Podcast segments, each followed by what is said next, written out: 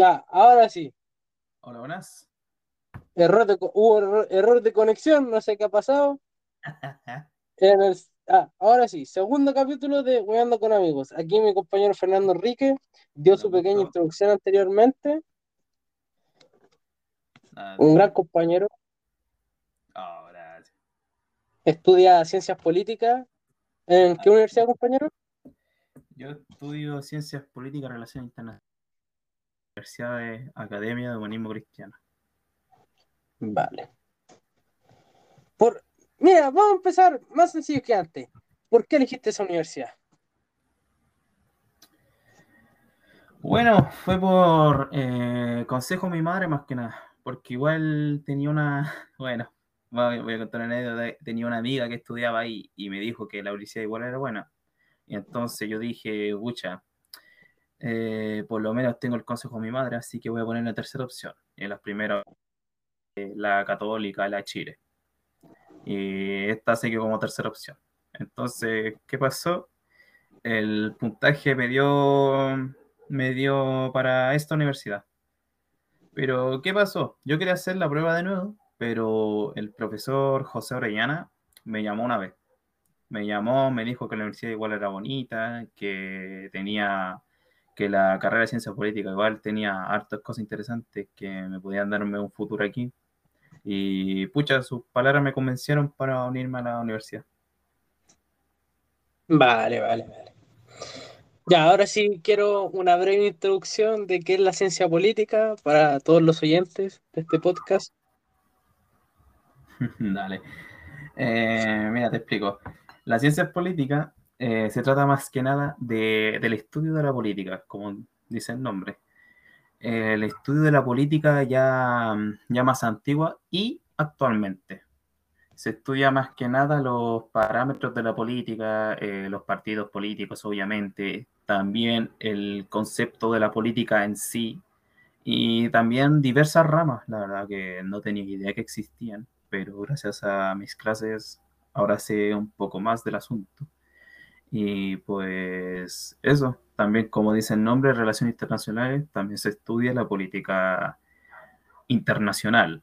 O sea, por ejemplo, la conexión que tiene Chile con Argentina o qué sucede con Bolivia, Perú y etcétera. Mm, Vale. Te puedo preguntar más o menos sobre algunas cosas, ¿cierto? Que tengan Sí. que ver en base a eso. Eh, No sé mucho de eso. Sí, pues tengo que formulártelas más o menos. Por ejemplo, ¿qué tiene que ver el Estado si, por ejemplo, no sé, está la gente está muy descontento con el gobierno actual, por ejemplo. Ya. Así. Te puedo preguntar eso, ¿cierto? Sí, dele, pregunte. Ya, esa, esa es la pregunta. Hoy, hoy en día en Chile sabemos que el eh, la gente está, el 61%, si no me equivoco, está muy descontento con el gobierno actual. ¿cierto? ¿Cuál es tu Sí. opinión en este caso?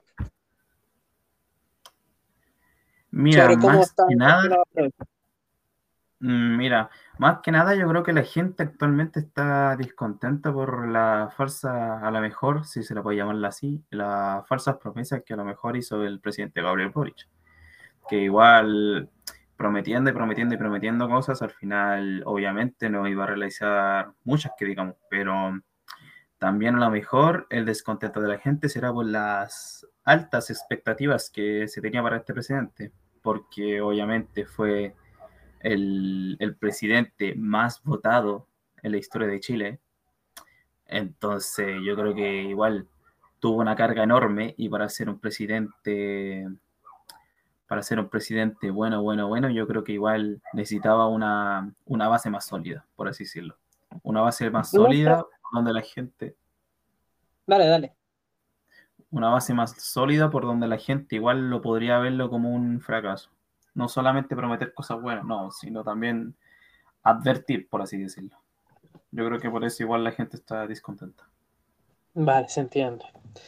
O sea, se puede decir que en vez de haber entrado con, se puede decir con palabras, haber em, entrado con una base que se haya eh, probado durante un pequeño tiempo, un pequeño lapso, y esa darle como base hacia este gobierno actual. Como para probar, digo yo, sí. O sea, sí, porque igual eh, Boric igual prometió y prometió, igual yo lo vi cumpliendo algunas de las cosas que él está diciendo ahora. Y, pero yo creo que la gente eh, solamente quiere ver lo positivo para ellos, obviamente. La política siempre se trató de eso, que la gente vea el bien común para ellos. Si se me entiende, ¿cierto? Sí, no se entiende. Bueno, es que en, eso yo creo que va lo, de las personas que quieren ver el bien individual de cada uno. Sí, obviamente. Una persona siempre va a buscar el, el beneficio para ellos, nunca va a buscar la desventaja. Vale, se entiende, se entiende. Compañero, así. Mira, pregunta directa: ¿comunismo o capitalismo? Uy, uy, uy, amigo. Mira, te lo, te lo puedo decir porque. Te lo puedo definir así en conceptos base, rápidos. Entonces. Uy, es que igual. El tanto tanto comunismo como capitalismo tienen cosas buenas, obviamente. Sí, pero pues. yo creo que me estaría, actualmente hablando, yo creo que me estaría guiando más por el capitalismo. Vale, vale, se entiende. Bueno, en este caso yo estoy igual que tú, actualmente porque el capitalismo mueve la economía. A excepción que el mercado sea un monopolio, que ya es otro tema. Exacto. Pero yo creo que de ambas cosas se pueden sacar eh, muchos beneficios como desventaja. Por ejemplo, el capitalismo está el monopolio. Ya, esa es la mayor desventaja que hay. Pero también es lo que más circula en el mercado porque el individuo puede interactuar con el mercado. Sí, libre mercado. Sí, y luego está el comunismo, que es el bienestar de, como dice, comunidad o bienestar social, que es de todos ganan o todos pierden yo creo que en términos de equidad, el comunismo se puede decir que, entre comillas, no sé, que ve más por el bienestar de un conjunto. En cambio, el capitalismo va a ver por el bien individual. Sí. O sea, es que es un tema igual simple por decirlo, porque igual cada, cada quien tiene sus malos tratos, por ejemplo, a lo mejor el capitalismo no funciona para algunos y a lo mejor el comunismo no funciona para otros y ambos quieren, y es que obviamente todas las personas, como dije anteriormente, van a buscar el, bien común de ellos. Pero yo, yo creo que lo mejor para todos y lo mejor para el mundo que se ha demostrado hasta hoy en día, eh, siempre, y, siempre va a ser el capitalismo hasta que salga otro, otro, por así decirlo, ideología. Vale. Una pregunta que te quiero hacer es, ¿cómo se pueden promover los derechos humanos en la política internacional? ¿Cómo se pueden promover? Mm, buena pregunta, buena pregunta. A ver. Yo creo que más que nada podría ser demostrándolo, ¿sabes? Se podría demostrar que realmente nos interesan los derechos humanos aquí, porque hay algunos países que ya están en la miseria, que no cuidan a la gente y que se ve reflejada y en todo el mundo lo sabe, y que simplemente nadie hace nada. Vale. por ejemplo, te daba el caso de Argentina, que hace un tiempo atrás estaba en, en absoluto colapso por, el, por la devaluación del dólar, de su peso argentino también, y que, pucha, yo no escuché, o yo no vi tampoco, y no sé si habrá intervenido, pero la, la ONU no, no, no, hizo nada. Y ellos son, la, el, ellos son la principal factor, la principal empresa que tiene que ver esos derechos. Porque la gente de ahí se, la gente pobre de ahí se hizo más pobre. En cambio, pucha, menos yo, yo estoy orgulloso de decirlo esto, pero en tiempos de crisis, cuando estaba este tiempo del COVID, y el cual ahí empezó la, la devaluación del dólar argentino, Chile, no sé cuánto envió, pero envió un importante suministro de vacunas contra el COVID hacia Argentina en, en apoyo y solidarismo con el pueblo argentino. Vale. Bueno, en, en, ese caso yo concuerdo contigo. La, la, ONU en ese momento no entró cuando es el, el, mayor referente de los derechos humanos. Exacto. O sea, si yo quiero demostrar que me, realmente me interesan los derechos humanos, pucha, tengo que hacer un acto, hacer algo que, que valga, que valga la pena que muestren en la noticia. Se entiende, se entiende. También está que, ¿cómo se llama? Que está en los momentos en los que, no sé, pues para fomentar el los derechos humanos hay que fomentar el desarrollo de valores y actitudes que respalden los derechos. Pues. Y no sé, pues alentar las medidas para defender eso. Pero por otro lado, se, se puede ver lo que está pasando hoy en El Salvador. Pues. Sí, con el presidente Bukele. Sí. Aunque yo creo que más que nada, más que alentar, se debería tomar la acción ya. Sí. Porque cuántas veces han dicho hay que alentar a estos cabros, hay que apoyarlos, pero es que al final no terminan haciendo nada. Mira, y, te doy, y te doy otro ejemplo también, el caso de PETA, la, la, protectora de animales más grande de todo el mundo, que supuestamente salva a millones de animales, es, por así decirlo, una, una pequeña farsa. ¿Por qué? De todos los animales que ellos han salvado, y estos son datos que, que descubrí hace poco, no, no sé cuánto, entre el 80 y el 70% de los animales que ellos salvan, tienen, eh, ellos mueren. Porque ahí no eh, los suficientes cuidados para que ellos realmente hagan, hagan servir esa plata que ellos tanto piden. O sea, me, quiero decir, ellos tienen tanto dinero, al igual que la UNO, que al final ese dinero tú no sabes dónde está tú no sabes en qué está actuando, en qué está fluyendo, en qué están gastando, en qué están esto otro. Al final lo único que muestra sobre las redes sociales es que supuestamente lo están olvidando, pero detrás de escena a lo mejor, detrás de un perro salvado mueren 10.000, por así decirlo. Entonces yo mm. creo que eso mismo pasa con la ONU, que ellos muestran que están en favor de los derechos humanos, salvaron un derecho nomás a un humano, no sé, de una mujer siria, pero detrás de eso mueren mujeres por vulneración de derechos humanos. Eso. Vale, se, entiende, se entiende. Es como que la institución está ahí, tiene los medios y muestra a una sola persona, pero de ahí para atrás, en la sombra de esa persona, están todos los que han sido dañados, damnificados, como, como, se, le, como se le pueda decir a eso.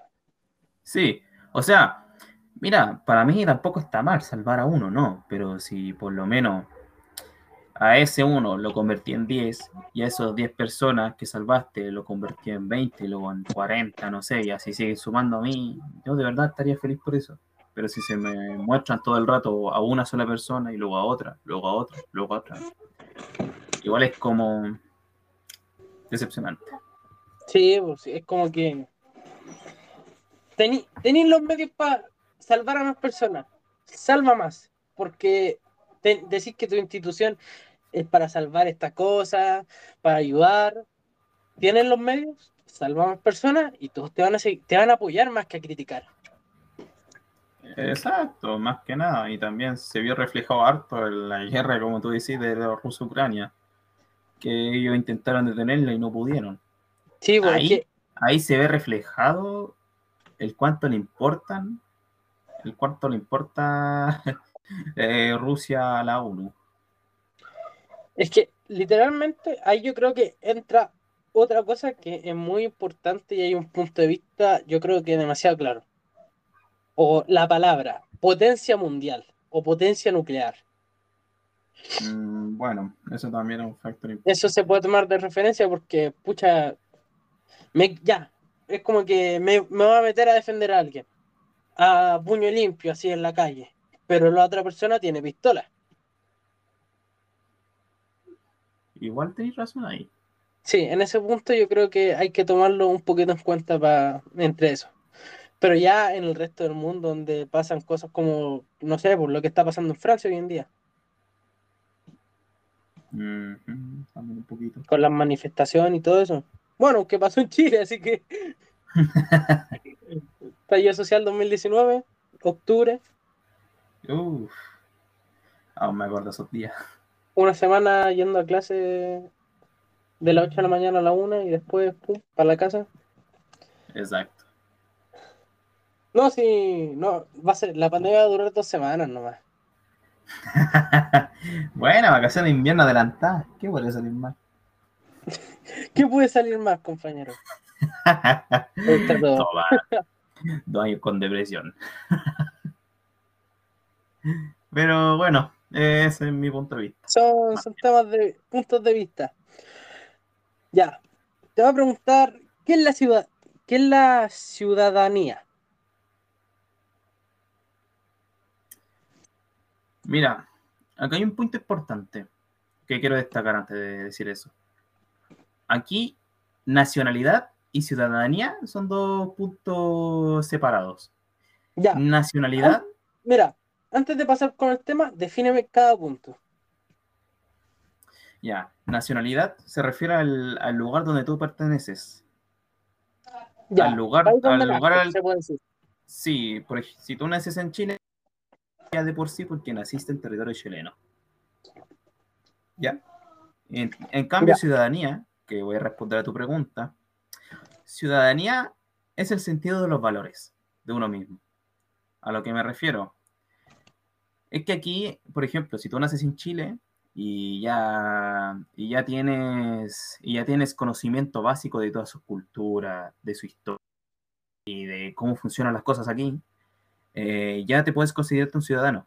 Es por eso que, las, que los extranjeros que, pueden vivir, que viven aquí más de cinco años pueden optar a ciudadanía chilena, porque ellos están ya acostumbrados a las costumbres de aquí en Chile, a las costumbres de, de, no sé, de la cueca, del 18 de septiembre, tal vez también saben harto de la guerra del Pacífico, esas cosas.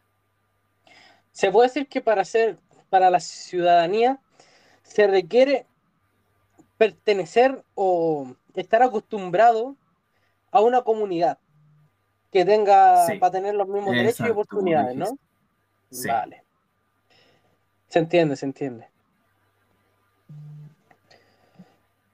Mm, a ver, ¿qué otra pregunta te voy a hacer? Dígame, dígame, yo me pongo un huevito. Ya, ¿cómo se define o cómo funcionan los sistemas políticos autoritarios? De los sistemas autoritarios, no, no podré decirte. Desconozco de, ese tema. Ya. Em,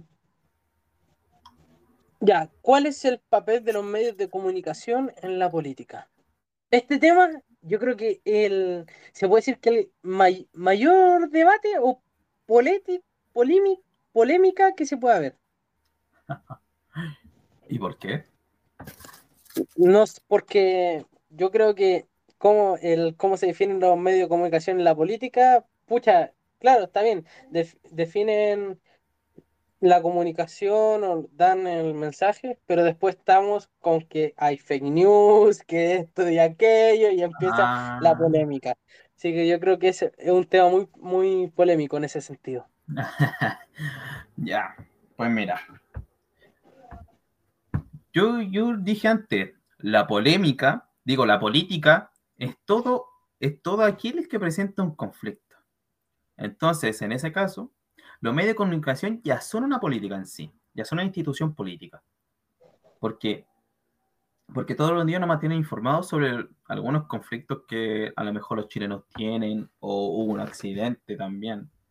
Pero más que nada cuando suceden los partidos políticos o cuando realizan las campañas, cuando, no sé, sale la noticia, el presidente Boric hizo esto o se reúnen conversaciones con Bolivia la importancia de los medios de comunicación en la política se define más que nada por la importancia de informar al pueblo sobre qué también estos informan sobre el gobierno actual. Informan sobre, mm, eh, no sé, todos los movimientos que, el, que, por ejemplo, el presidente Boric puede hacer. Esa es la importancia de la medio comunicación. Vale. Eh, por ejemplo, mm, los medios de comunicación, te va a hacer la siguiente, los medios de comunicación tienen que ser, mantenerse en el medio, o sea que en temas políticos, en vez de mostrar si les gusta más un lado que el otro, tienen que mantenerse en el medio. Yo te diría, por temas sociales, que sí. Ya. Porque, eh, ¿cómo te lo explico? Por ejemplo, para la por, por ejemplo, para un medio de comunicación, ¿qué es lo más importante? Siempre es lo más importante una, una noticia que recalcar.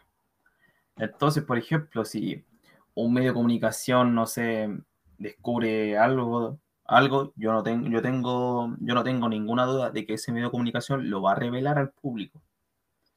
Pero ¿qué pasa si pierde el favor de, alguna empresa importante que está conectada a un partido político?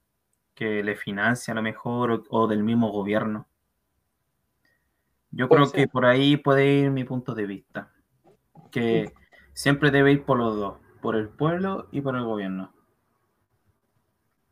Vale. Ya, ya, entiendo, entiendo.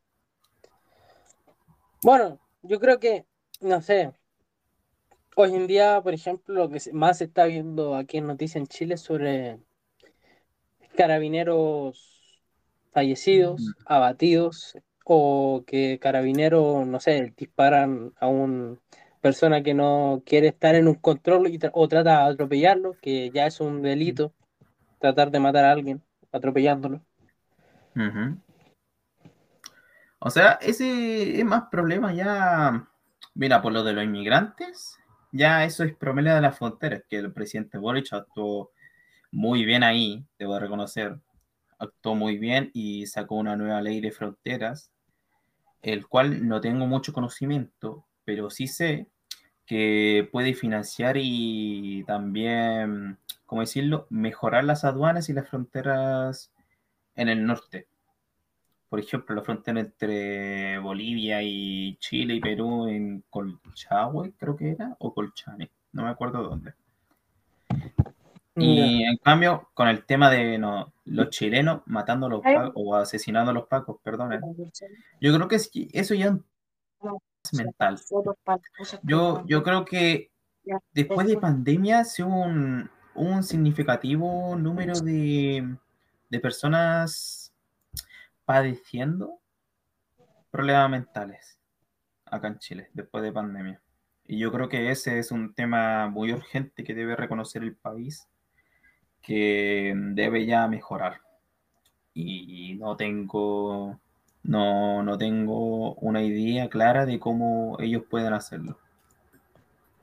Vale, hablando de la, de la ley que tú dijiste de las fronteras, creo que eh, fue publicada el 3 de febrero de 2023 Ley número 21.542 que modifica la constitución chilena con el objetivo de permitir la protección de infraestructura crítica por parte de las Fuerzas Armadas en caso de peligro grave o inminente, se dice. No sé si será este, lo busqué en Google, ¿para qué voy a mentir? Aquí está, esta es la, sí, es la ley que permite resguardo en la frontera por parte de Fuerzas Armadas. Exacto, por ejemplo, ya tengo la mm, tengo la tengo la noticia de que eh, unos 1.600 funcionarios militares de Chile fueron allá a la frontera de, de, Bolivia, entre Bolivia y Venezuela. Digo, entre Bolivia y Perú. Mm, vale. Bueno, ya Mm, te puedo preguntar, ¿qué tal es, ves que haya un proceso eh, constituyente para la nueva constitución. ¿Me la podría repetir la pregunta? Está mal formulada por mí, pero em, la formulé mal, perdón. ¿Qué tal? ¿Cómo ves el proceso de la nueva constitución después de fracasar una vez? Yo pienso que todo esto, lo que están haciendo otra vez, eh, lo están haciendo otra vez mal. ¿Por qué digo esto? Porque lo, la gente lo que tuvo miedo el año pasado fue el cambio. Y eso, y eso yo creo que está muy bien hecho.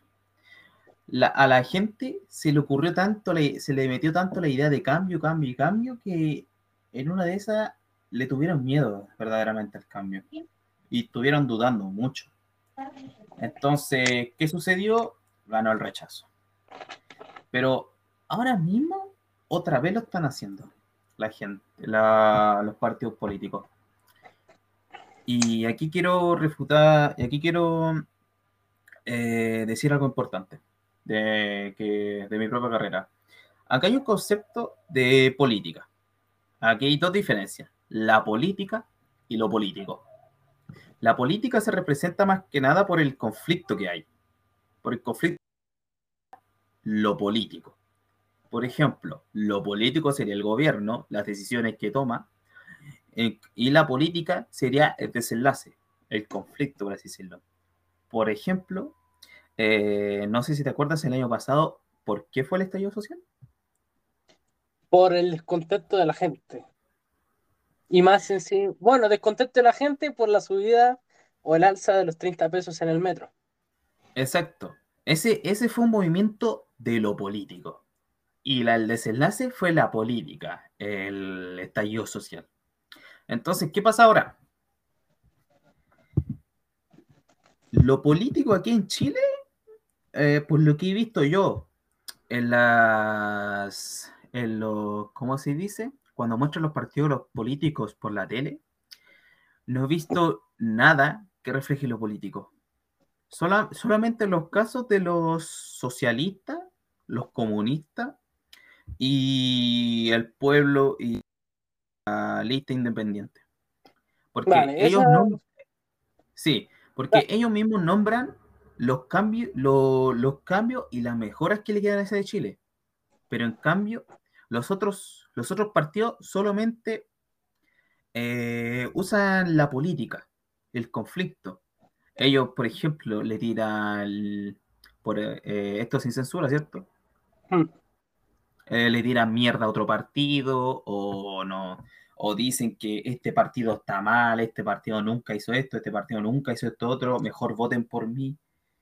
Pero al final, al final nunca me, me dicen qué quieren hacer. O, si no ocupan, se podría decir, la política social, tratando de influenciar a las personas diciendo, esto pasó en Chile, nosotros lo vamos a mejorar, lo vamos a cambiar, mostrando familias felices y cosas así. Exacto. Por ejemplo, no sé qué partido político mostró a una abuelita en la calle vendiendo champús. O sea, no quiero decir que eso esté mal, porque está reflejando obviamente la política, conflicto que tiene acá en Chile, que tenemos acá en Chile. Pero tú, ¿qué vas a hacer para mejorar la vida de esa abuelita? Eso no me lo dicen. Solamente me dicen que esta abuelita eh, está así por culpa del gobierno actual, de una baja, no sé, por el tema de la FP y todo eso y todo, nunca lo cambió el gobierno actual. Pero al final de cuentas nunca me dicen lo que ellos quieren hacer. Entonces, si yo quiero votar por algo o yo quiero votar por alguien de confianza, que me diga los cambios o las mejoras que quiero hacerle. Porque si, me, si solamente son tiraderas y el que haga la tiradera más grande gana, amigo, eso no es política, eso es populismo y eso es para, eso es para el circo, amigo.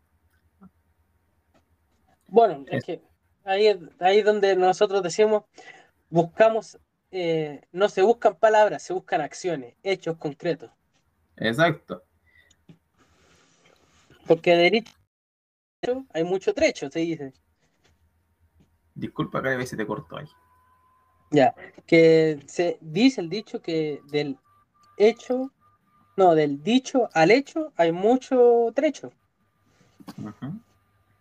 Entonces, yo creo que yo creo que si, si la política acá en Chile fuera, fuera seria como otros países, yo creo que ahora mismo podríamos ser mucho más mejores de lo que somos ahora. ¿Cómo, cómo qué país tú crees que deberíamos, entre comillas, asimilarnos? Mucha, no te el caso de Estados Unidos, obviamente, las potencias mundiales. Pero. País de mm. América Latina, reduzcamos el caso, país de América Latina. País de América Latina, yo te diría a lo mejor. Uy, ¿a quién podría ser? Estoy entre Uruguay y Brasil.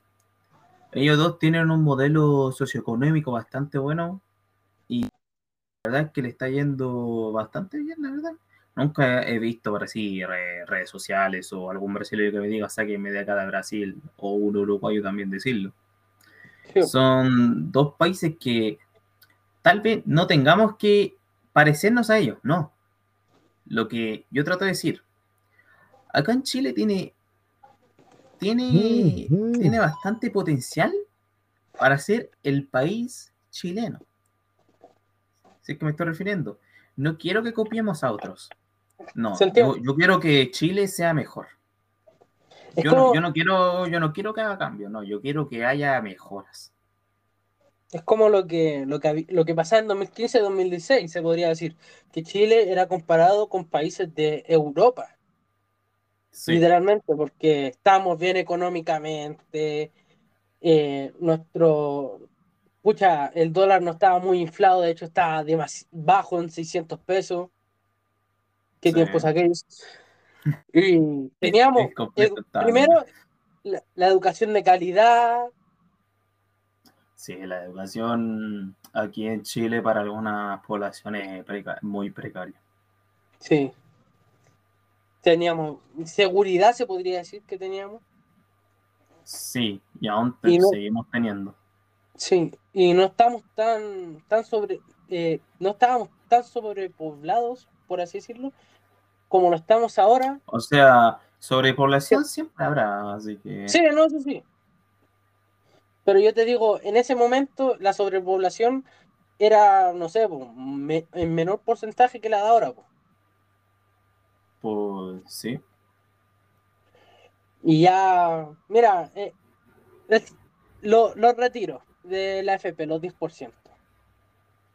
Eh, yo creo que si tú Ah, perdón, ¿qué me iba a preguntar no, sobre, sobre los retiros.